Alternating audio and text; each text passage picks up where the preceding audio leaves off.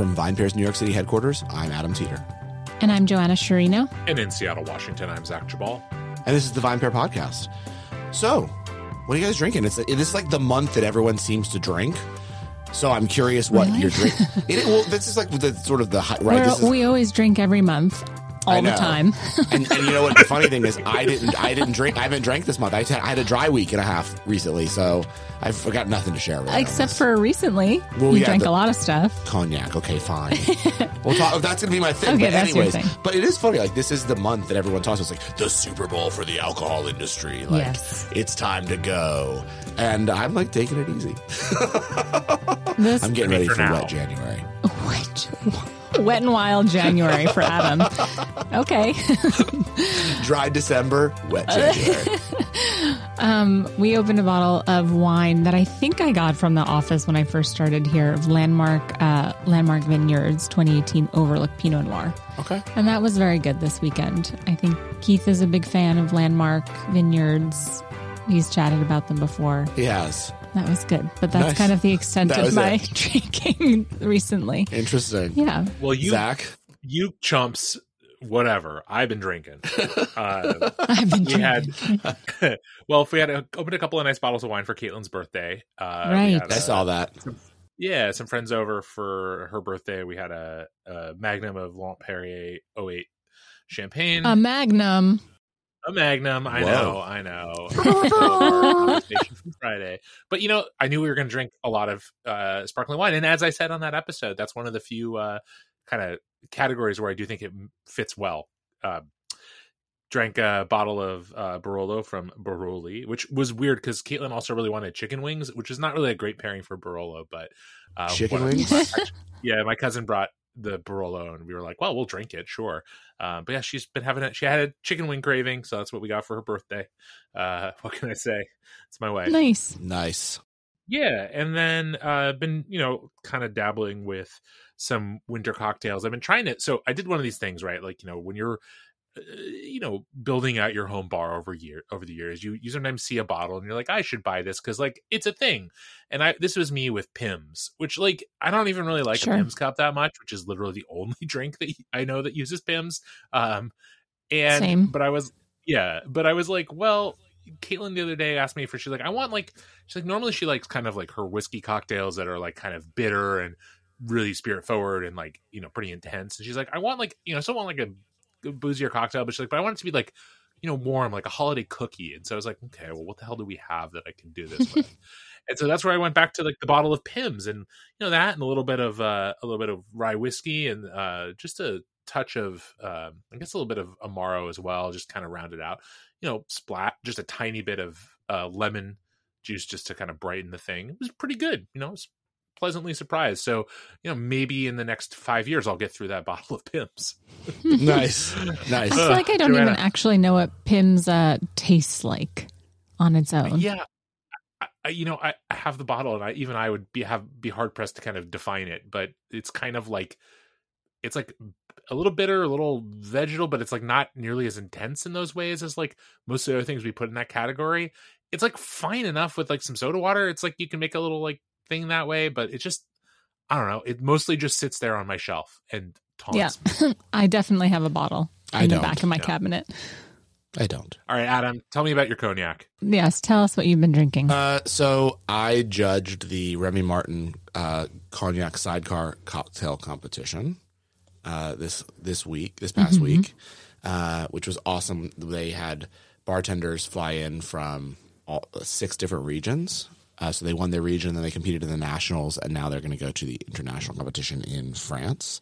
Um, and so the winner will. Yeah, the winner will.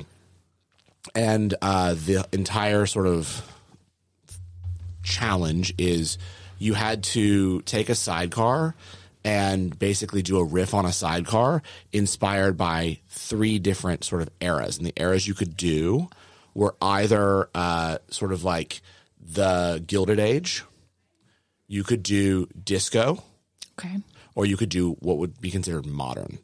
Um, and... The the sidecars were really interesting, all of them, but my favorite was the one that won um, by, uh, well, you know, Um, it was a stirred sidecar, which I'd never had, and it was a sort. It was Gilded Age inspired. So basically, the bartender Marco, who won, he's from Miami. Um, was basically he only used ingredients you would have been able to find in the nineteen twenties. Okay. And he clever. Yes, it was very clever. And then he stirred the cocktail uh, because, you know, while there were there was a lot of shaking cocktails as well in the twenties, um, but he sort of was alluding to this idea that, that a lot of the cocktails that we're that we really love now that are stirred cocktails sort of came out of the twenties, mm. uh, and so he stirred this sidecar. He made, you know, an oleosacrum uh, to sort of sweeten but also bring the acidity to the drink. He added uh, rum that had been aged in cognac casks to also bring in the the the cognac. He obviously used uh, Remy seventeen thirty-eight.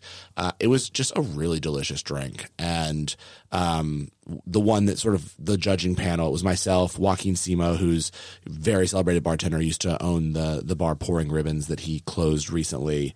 Um, and then uh, – the head of like Remy trade representation. Mm-hmm. Uh, we were the, the three judges. All of a sudden, like it was like the one cocktail where like I would order it multiple times. Mm. And I think what was also interesting about it was it was deceivingly easy to drink okay. for how boozy it was, right? It was spirit forward, but actually much easier to drink than lots of the other cocktails. Was it served up? Yes, up, mm. not over ice, mm. just up. Um, it was really, really delicious. Nice. And that's all I drank this week. So, a lot of cognac. A lot of cognac.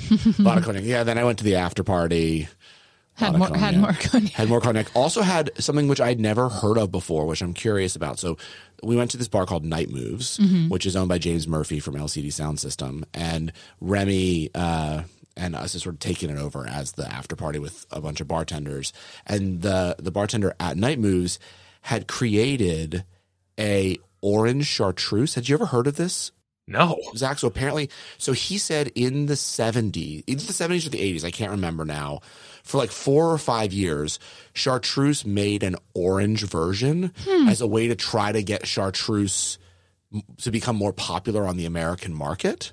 Huh. And – he has tried it once or twice. He's found old bottles and tried it. And so he's basically reverse engineered it. So he like he takes orange juice and clarifies it and then melds it with regular chart, like green, green chartreuse. chartreuse. Or maybe – yeah, he uses green chartreuse.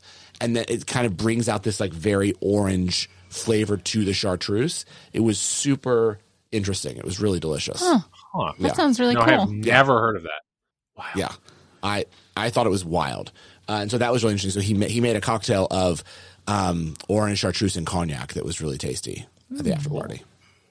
Pretty dope. Nice. Pretty dope. Uh, so obviously we have a lot to talk about uh, this Monday, and a lot to talk about meaning the the the final. It was coming for a long time, but the final death of Wink. Uh, Wink has been, it was a wine club that's been around since two thousand twelve. They've raised over fifty million dollars. They I P O'd a few years ago, and almost immediately upon IPOing, the stock started to tank. A year ago. Yeah, almost right. a, only a year ago, right? They, they've, they've raised so many rounds. So they, they started a pre-seed round in two thousand eleven, an angel round in twenty twelve, another, a seed round in twenty twelve, a venture round, they called it, in twenty thirteen. A Series A in twenty fourteen, a Series B in twenty sixteen, a debt financing round in twenty seventeen, a Series C in twenty nineteen, a Series D in twenty nineteen, then an equity crowdfunding round in twenty twenty, and they finally I P O'd, raising about twenty-two million dollars in the I P O in twenty twenty-one. And then the stock basically crashed, and when they finally filed for bankruptcy, the stock was sitting at around twenty cents a share. Uh, cratered even more. It went up a little bit recently on news that it might get bought uh, out of, you know, out of bankruptcy. But like the stock now is sitting, as we're recording this, at twenty-one cents a share. Uh, really, really, really. I mean, you know, the market cap for the company uh, right now is less than like ten is two point seven million dollars. That's the value mm. of the total company. Um, you know, there's a lot of just very wealthy people could easily buy that, like, without even blinking. Yeah. Um, when they when they went public, they were valuing themselves at like one hundred seventy-two million dollars, something like that. So like this is a huge crash, um, but it's not unexpected. I think that's what's so interesting about this is this isn't shocking to anyone. This is another one of these businesses that was able to raise a lot of money on buzz, on the fact that the founders told a really good story and were able to convince a lot of people outside of the alcohol industry that this was a really smart business, mm-hmm. but that a lot of the people in the alcohol industry were very skeptical of. And, you know, there are a lot of other businesses still like Wink that look successful today that are basically carbon copies of what Wink is, that still exist in the market, that I think will also ultimately go under, but have convinced their own group of investors that this will be profitable. I mean, and when you think about who Wink raised from, they they raised from very prominent investors in California. They were one of these like early days D T C darlings that were raising from the similar investors as Warby Parker did mm-hmm. and Casper. And this was like the wine version of that. Um, but from very early on, it became obvious that the way that they were growing and scaling was via, you know, discounts, right? They were, they were paying very high bounties to Facebook, et cetera, to gain users. The churn was insane in terms mm-hmm. of the amount of users that were dropping out after buying their first or second pack. The reorder rate wasn't that high. Uh, and so then you, you saw Wink starting to pivot towards the end to try to create brands that they would ultimately sell on premise. But this was like kind of, it seems like the la- that last, last ditch, last ditch, right? Yeah. Same as what House ultimately was trying to do, right? Like it was like, oh shit, this actually isn't working online. You know, the cost for you per acquisition of a user is way too high. We got to go into the traditional model. Like maybe there's something everyone knew about this that we didn't know. And maybe you can't hack and break the three tier system. And you see Wink trying to do that as well. But like, that's not, that's not a venture fundable business, right? That's, that's what Gallo and Constellation and, you know, Jack, that's what Jackson, that's what they do all the time is Treasury create brands mm-hmm. and bring them into traditional retail and scale them. Like Wink doesn't know how to do that. And so the brands never really took off and we are where we are. Um, I'm curious like what both of your reactions were when you saw this. Were either of you ever, did either of you ever try Wink? Like what did you think and, you know, where do you think this, what do you think this says about where we are in the world of sort of direct-to-consumer wine specifically? I never tried Wink, but I understand the appeal, and then I understand why it was so successful and to for the people who it was successful with. Okay. When I worked before, um, like doing e-commerce, um, Wink was extremely popular. Like when you were at Food fifty-two? No, no. When I was at Forbes for a hot minute, uh-huh. working like an um, contributing to their like affiliate revenue. Uh-huh. A brand like Wink gave really good uh, commission rates. And when you have a company like Forbes, like recommending a product like Wink um, and that kind of membership, it just had, it had this mass appeal. And I think that's what you're saying. So it would convert really well for yeah, Forbes. Yeah, it would cor- yeah, exactly. And, and I think it's because it wasn't targeting people in the industry, right? Like this wasn't a wine club membership for wine people. This no. is a wine club membership for people who didn't really know anything about wine, who drank, who drink wine, right? Right. Um, but just want to make that process kind of easy for them or uh-huh. the, the way to get wine kind of simplified. And I think that's why it was so appealing. I think that one of the other issues that Wink and similar companies have faced and will face is that exact thing that you described in a way, Joanna. So Adam, you mentioned the the cost of acquisition and retention for subscribers for Wink and that being a big driver of their sort of lack of long-term profitability. But I think part of it is also just structurally, if your main argument is the entire rest of the wine industry sucks and they're cheating you and you can get better wine for less and, you know, blah, blah, blah. And, and there are other facets of the wine industry and other sort of niche markets that have attempted to take the same general tact and come out with slightly different products on the other end. The the problem with that is like it eventually comes into conflict with actual reality because that isn't true. And if you're the person who, you know, becomes a subscriber to Wink, you like it, Are you going to be completely cut off from the rest of the world of wine forever? Probably not, right? You're going to go out to eat and drink, and you're going to probably order wine, whether by the glass or the bottle, and you might try those wines, or you might have a friend over or go to a friend's house or something. And this whole kind of closed ecosystem that Wink was trying to create, where like people need never get wine anywhere else, is a great idea if in practice, in, you know, in sort of in practice, if you can execute it, but it, it just doesn't hold up to scrutiny, because what happens, even if this person likes their wine from Wink, but you know what, they're, they drank the last bottle, the next shipment isn't due in, in for five days and they're at the grocery store, and they're going to look at, you know, grocery store brands that are right, similarly and they can't priced. Get those wines. Yeah. Yep. And like, you just can't really keep the veneer going that the wines are anything special. And once you get past that sort of veneer, then what are you left with? You're left with extremely generic wine that's not that inexpensive, that's in many cases priced higher than comparable wines at the grocery store. And like, you're left with that and the, I guess, ease of delivery. But again, whereas I think people initially looked at something like Wink and said, oh, here's a company that's going to thrive in the pandemic. And maybe early on they did because they were sort of already D T C conversant. Yep. Everyone has had to get that way. And it doesn't really set you apart Didn't anymore to say, we'll ship wine to your door. Like, everyone can do that.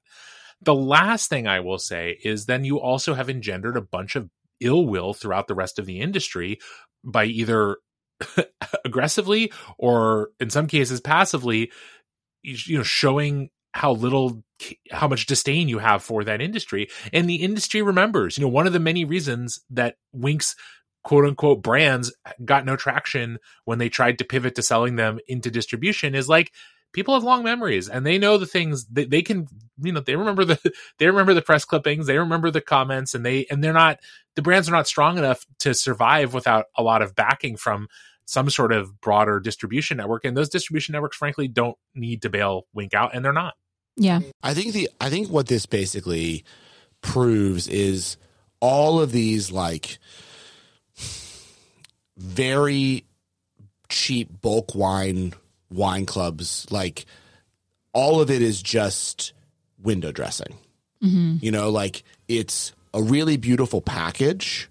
You know, like you look when it comes to your house, it has the exact same, you know, what we say premium mediocre branding on the outside of the package is like the pans you're buying and the clothes you might be buying and the shoe, the Allbirds and all that stuff. It fits really well into that world, but the liquid inside is not good.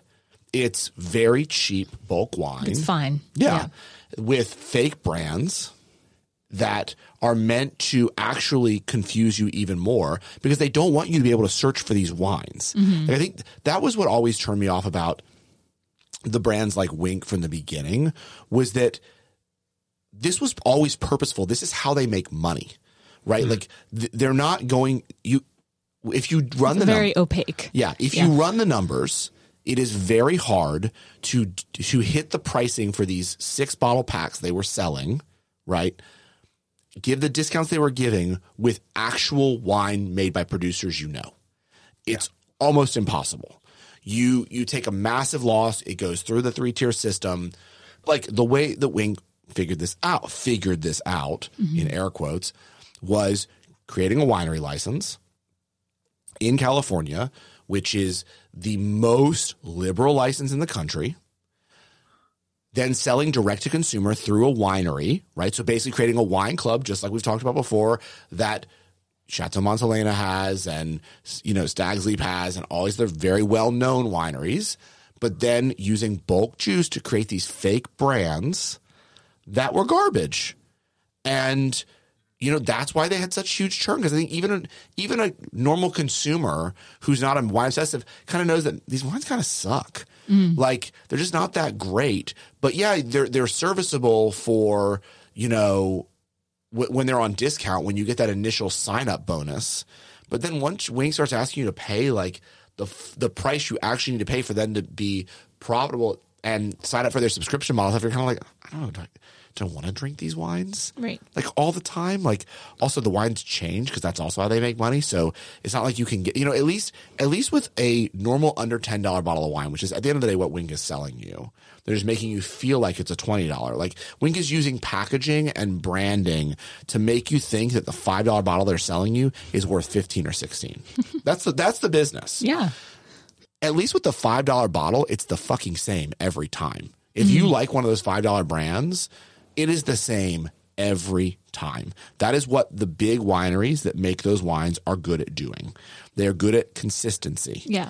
And there was no consistency with Wink or any of these other wine clubs. I mean, if anyone is trying to sell you wine for the price that Wink was, and I don't want to like name names here, so I'm not going to name any of them, but you know who they are. They're all the wine clubs that are in your Instagram feeds, on social, doing this, you know, that are being written about glowingly by mm, recommended re- yeah. by, by media companies and saying, we might take a affiliate fee for this transaction. Th- that's why they wrote about it, guys. Like, let's be, let's be smart here. Like mm-hmm. if, if they're looking to get affiliate revenue, they're writing about a, they're writing about it because they're going to get a good bounty on your click and purchase. They're not writing on it because they actually think it's a good fucking wine.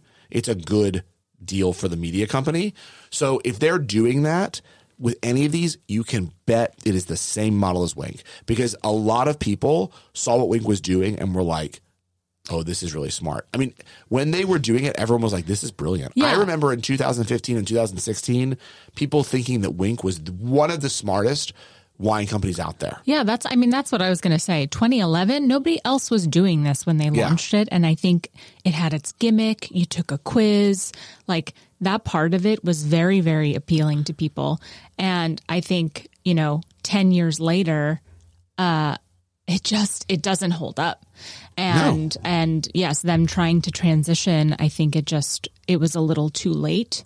Um, and yeah, I was going to say, Uh, also, Wink was so popular because it's great for gifting, right? It's one of those things where you can gift a three, whatever, three month membership. And, and you mentioned this earlier, Adam, um, nobody's coming back. Yeah. Right. After no. that, that's a one-time purchase, which seems great. Um, especially during a very busy season. But after that, you're not having repeat customers. No, I mean, I think that's why it almost feels like, when we heard they were trying to create brands, that's when Josh and I were like, huh, if they're going to do anything, this is actually probably the smart play. I just feel like they did it way too late. Too late, yep. Like they should have just been pushing like the same brand over and over and over in the pack and then put it into Target. Yeah. Put it into Publix, right? Yeah. The problem is then that's not a wine club, right? right? Because then you're not getting the variety that people want from a wine club. And so – they kind of like just walk away from it. The thing is that like a lot of these other wine clubs are doing the same thing. It just, you know, it's not, I think the brilliant, the most brilliant wine club that's doing the same thing is this one company who will remain nameless that's white labeling their wine club under lots of different companies' names. Mm-hmm. So like X Publications Wine Club, there's a few of them. Oh, sure. Whether, whether that is a wine club that is natural wine, or whether that's a wine club that is... You mean there's a company behind it? There's a company behind it. That's creating clubs for different places. Yes. Got it, got it. And it's all bulk. Mm-hmm. It's all bulk wine. You guys, I, I'm sorry to tell you, you can buy bulk natural wine. Yeah. You can. you can. You can buy... They're, We've they're, talked about yes, this. they're, they're, and you can you can buy it at wine fairs across the across Europe, where they are happy to sell you their wine because almost every winery has a little bit too much, mm-hmm. and they're happy to ship it here and let you put it under a label and, and put it under a label that is not searchable by on Wine Searcher, so you can't figure out how much this wine should actually cost. So they can tell you that this is the equivalent of a twenty dollar bottle of wine when they know damn well it's equivalent of a five dollar bottle of wine. And it's almost impossible to figure out for a consumer. Mm-hmm. And that's yeah. what's happening. That's what all these things yeah. are. And, and that's why I don't like any of them. Right. Well, and I think you come back to the fundamental suspicion that something like Wink raises in consumers over time, which is like, if this stuff's so great, why can't I just go buy it at the store? Right. Like yeah. in the end, if you're, if you're sort of out here trying to, you know, I mean, I don't want to get into like a, a broader societal piece of commentary, but there is an element of like, this idea of like, oh, we're bringing you behind the curtain, you know, we're, we're you know, the, the, like I said, when I, in my previous comments, like, you know, the, the rest of the wine industry is, is lying you to you. They're taking advantage of you, and we're going to make you, you know, we're going to bring you in into the fold in some sense. And there's just that element of like, you can perpetuate that myth for a while, but eventually people are going to start asking questions. And like, whether it's like, well, why is it that this bottle of wine that's showing up at my door, yeah, when I go on Wine Searcher, absolutely nothing comes back. Or like, it doesn't have a, there's no winery name on it. Like, why don't I, why don't I know anything about this wine? You know, in some cases, maybe it has, you know, the name of a variety on it, but like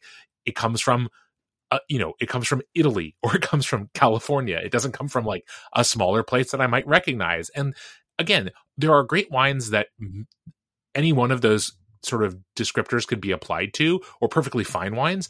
But at some point when you are, you know, sort of just selling people on this mix of convenience, I guess, and a sort of like, we're not like those other wine companies. Yes, we just kind of send wine to your door, but like, but we're doing it for good reasons. I just think it's like, yeah, people just eventually tire of it. And, yeah, I, you know, and, and the market has gotten more saturated. And I think the wine consuming public, I mean, again, I think premiumization has maybe taken a bite out of some of this too, right? Like people, some people have decided that they don't want to drink these wines as the wines that they have at their house regularly. They might want slightly nicer wines, and how they get those is a whole nother conversation. But I think that it is true that like some of the smoke and mirrors that made Wink and other companies like it successful and, and appealing are not completely ineffective, but maybe have reduced effectiveness to the point where these businesses just can't survive, because they inevitably are, you know, functioning on thin margins and a lot of long-term prospects that eventually, you know, investors are like, well, okay, great, but where's my money? Yeah. Yeah. We should say also that these types of wine clubs are different from like some curated wine wine clubs Absolutely. Or like a retailer doing a monthly drop or something like that, where you can, obviously, you know, that you're, the bottles that you're getting, you can find in other places, and you know something about them. No, these are the wine clubs we were talking about that are garbage, are the wine clubs where there is, you know, you got a discount code with your purchase on Office Depot, or does Office Depot even exist anymore? I don't even know. Sta- Staples. Or you, you know, you saw it on your Instagram ads, and there was like, you know, if you refer a friend, you get ten dollars. Like, these are the ones we're talking about. And then when you get the wines, you've never heard of them. Yeah. And that's most of these. Or four of the bottles you haven't heard of and two you have. That's also a trick a lot of these wine clubs use, oh. where it's like they'll put one or two in. So then you just assume, oh, well, then I must know the other ones too. Mm-hmm. I just, you know, maybe they're not coming up on Wine Searcher for some reason, or maybe they are like super obscure, like the wine club said. But that's not true. It's that those they made up and they put through the T T B, and they're the ones that have them. And then they're selling them to you. I mean, there's so many tricks that they can use. You know, that those are the ones we're talking about. We're not talking about, you know, the the Verve or Flatiron, you yeah, know, exactly. wine club. That, Parcell. You know, yeah. And look, to be honest, those are incredible, you know, companies with great wines. But, like, those are very thin margins, and it's a very hard business, and it's not one that I would want to be in. Mm-hmm. Um, that That's a very hard thing to be in, unless, as we talked about before with House, you go very high end. Right, so that is really a concierge business where they are cure, you know, they are cultivating a very high end list of, cli- you know, clientele list that is willing to, you know, spend a lot of money when Bur- when they're dropping bottles of Burgundy and Barolo and Bordeaux and Napa Cab and stuff like that. That's that business. Mm-hmm. Um, and then the other good business that's wine clubs is the wine club through a winery, where you have a relationship with the winery. Exactly, and yeah. there again, that is a business that is only lucrative when you are selling the seller select bottles and the bottles that you only sell via the club, that are expensive, that your loyal consumer is willing to spend on because they want to have a case of your wine every year. But what you're saying is the exact reason why these wine club ex- clubs exist. Yes. Right? Because otherwise it's really exclusive. It's expensive. Yeah. So yeah. It, filled, oh, well. it filled a need. It did, but like... I guess what I'm the, in a shitty way. It, there's, but it's a need that exists that can't be filled. Okay, you know what? Like, sorry, like it's just true. You know, like there, there to fill that need, you are going to have to do something sketchy. It's like, yeah, that's great. Like everyone wants to have these this kind of fashion that looks like high end shit made in Italy, but you're gonna have to accept that it was made in sweatshops, right? Like, I don't want that. That just is what it is. Like, you want to have fast fashion, you want to, you know, go to H and M and Zara and shit like that, you're going to have to accept that the people who made those clothes were not treated well. Right. And if you're okay with that, then fine. If you're okay with the fact that, like, these, this is not very good wine, and it was not made with sustainable practices at all, and it was, you know, probably the workers who harvested the grapes were treated like shit, and it was sprayed with tons of chemicals, but you feel like you got a deal, cool. Mm-hmm. But that is what these wines are, and that's that's what they're that that's sort of like where I feel like we don't have to solve everything. Yeah. You know, like, maybe we can just try to be more approachable as wine shops, wine professionals, et cetera, and bring more people into wine than saying, oh, I have a hack for it. We're going to create a quiz. Right. And then via that quiz, we're going to, you know, give you a discount on a six pack. And we hope that then you'll sign up to our, you know, monthly recurring shipment. Mm-hmm. F off. Anyways, that's that. That's that. You know what? R I P Wink. No one's gonna miss you. y'all, y'all, y'all know how I feel about Wink now. And uh, you know, if anyone else has any thoughts, hit us up at podcast at vinepair dot com. We'd love to hear what you think. And uh, I'll talk to you guys on Friday. I got a really exciting surprise.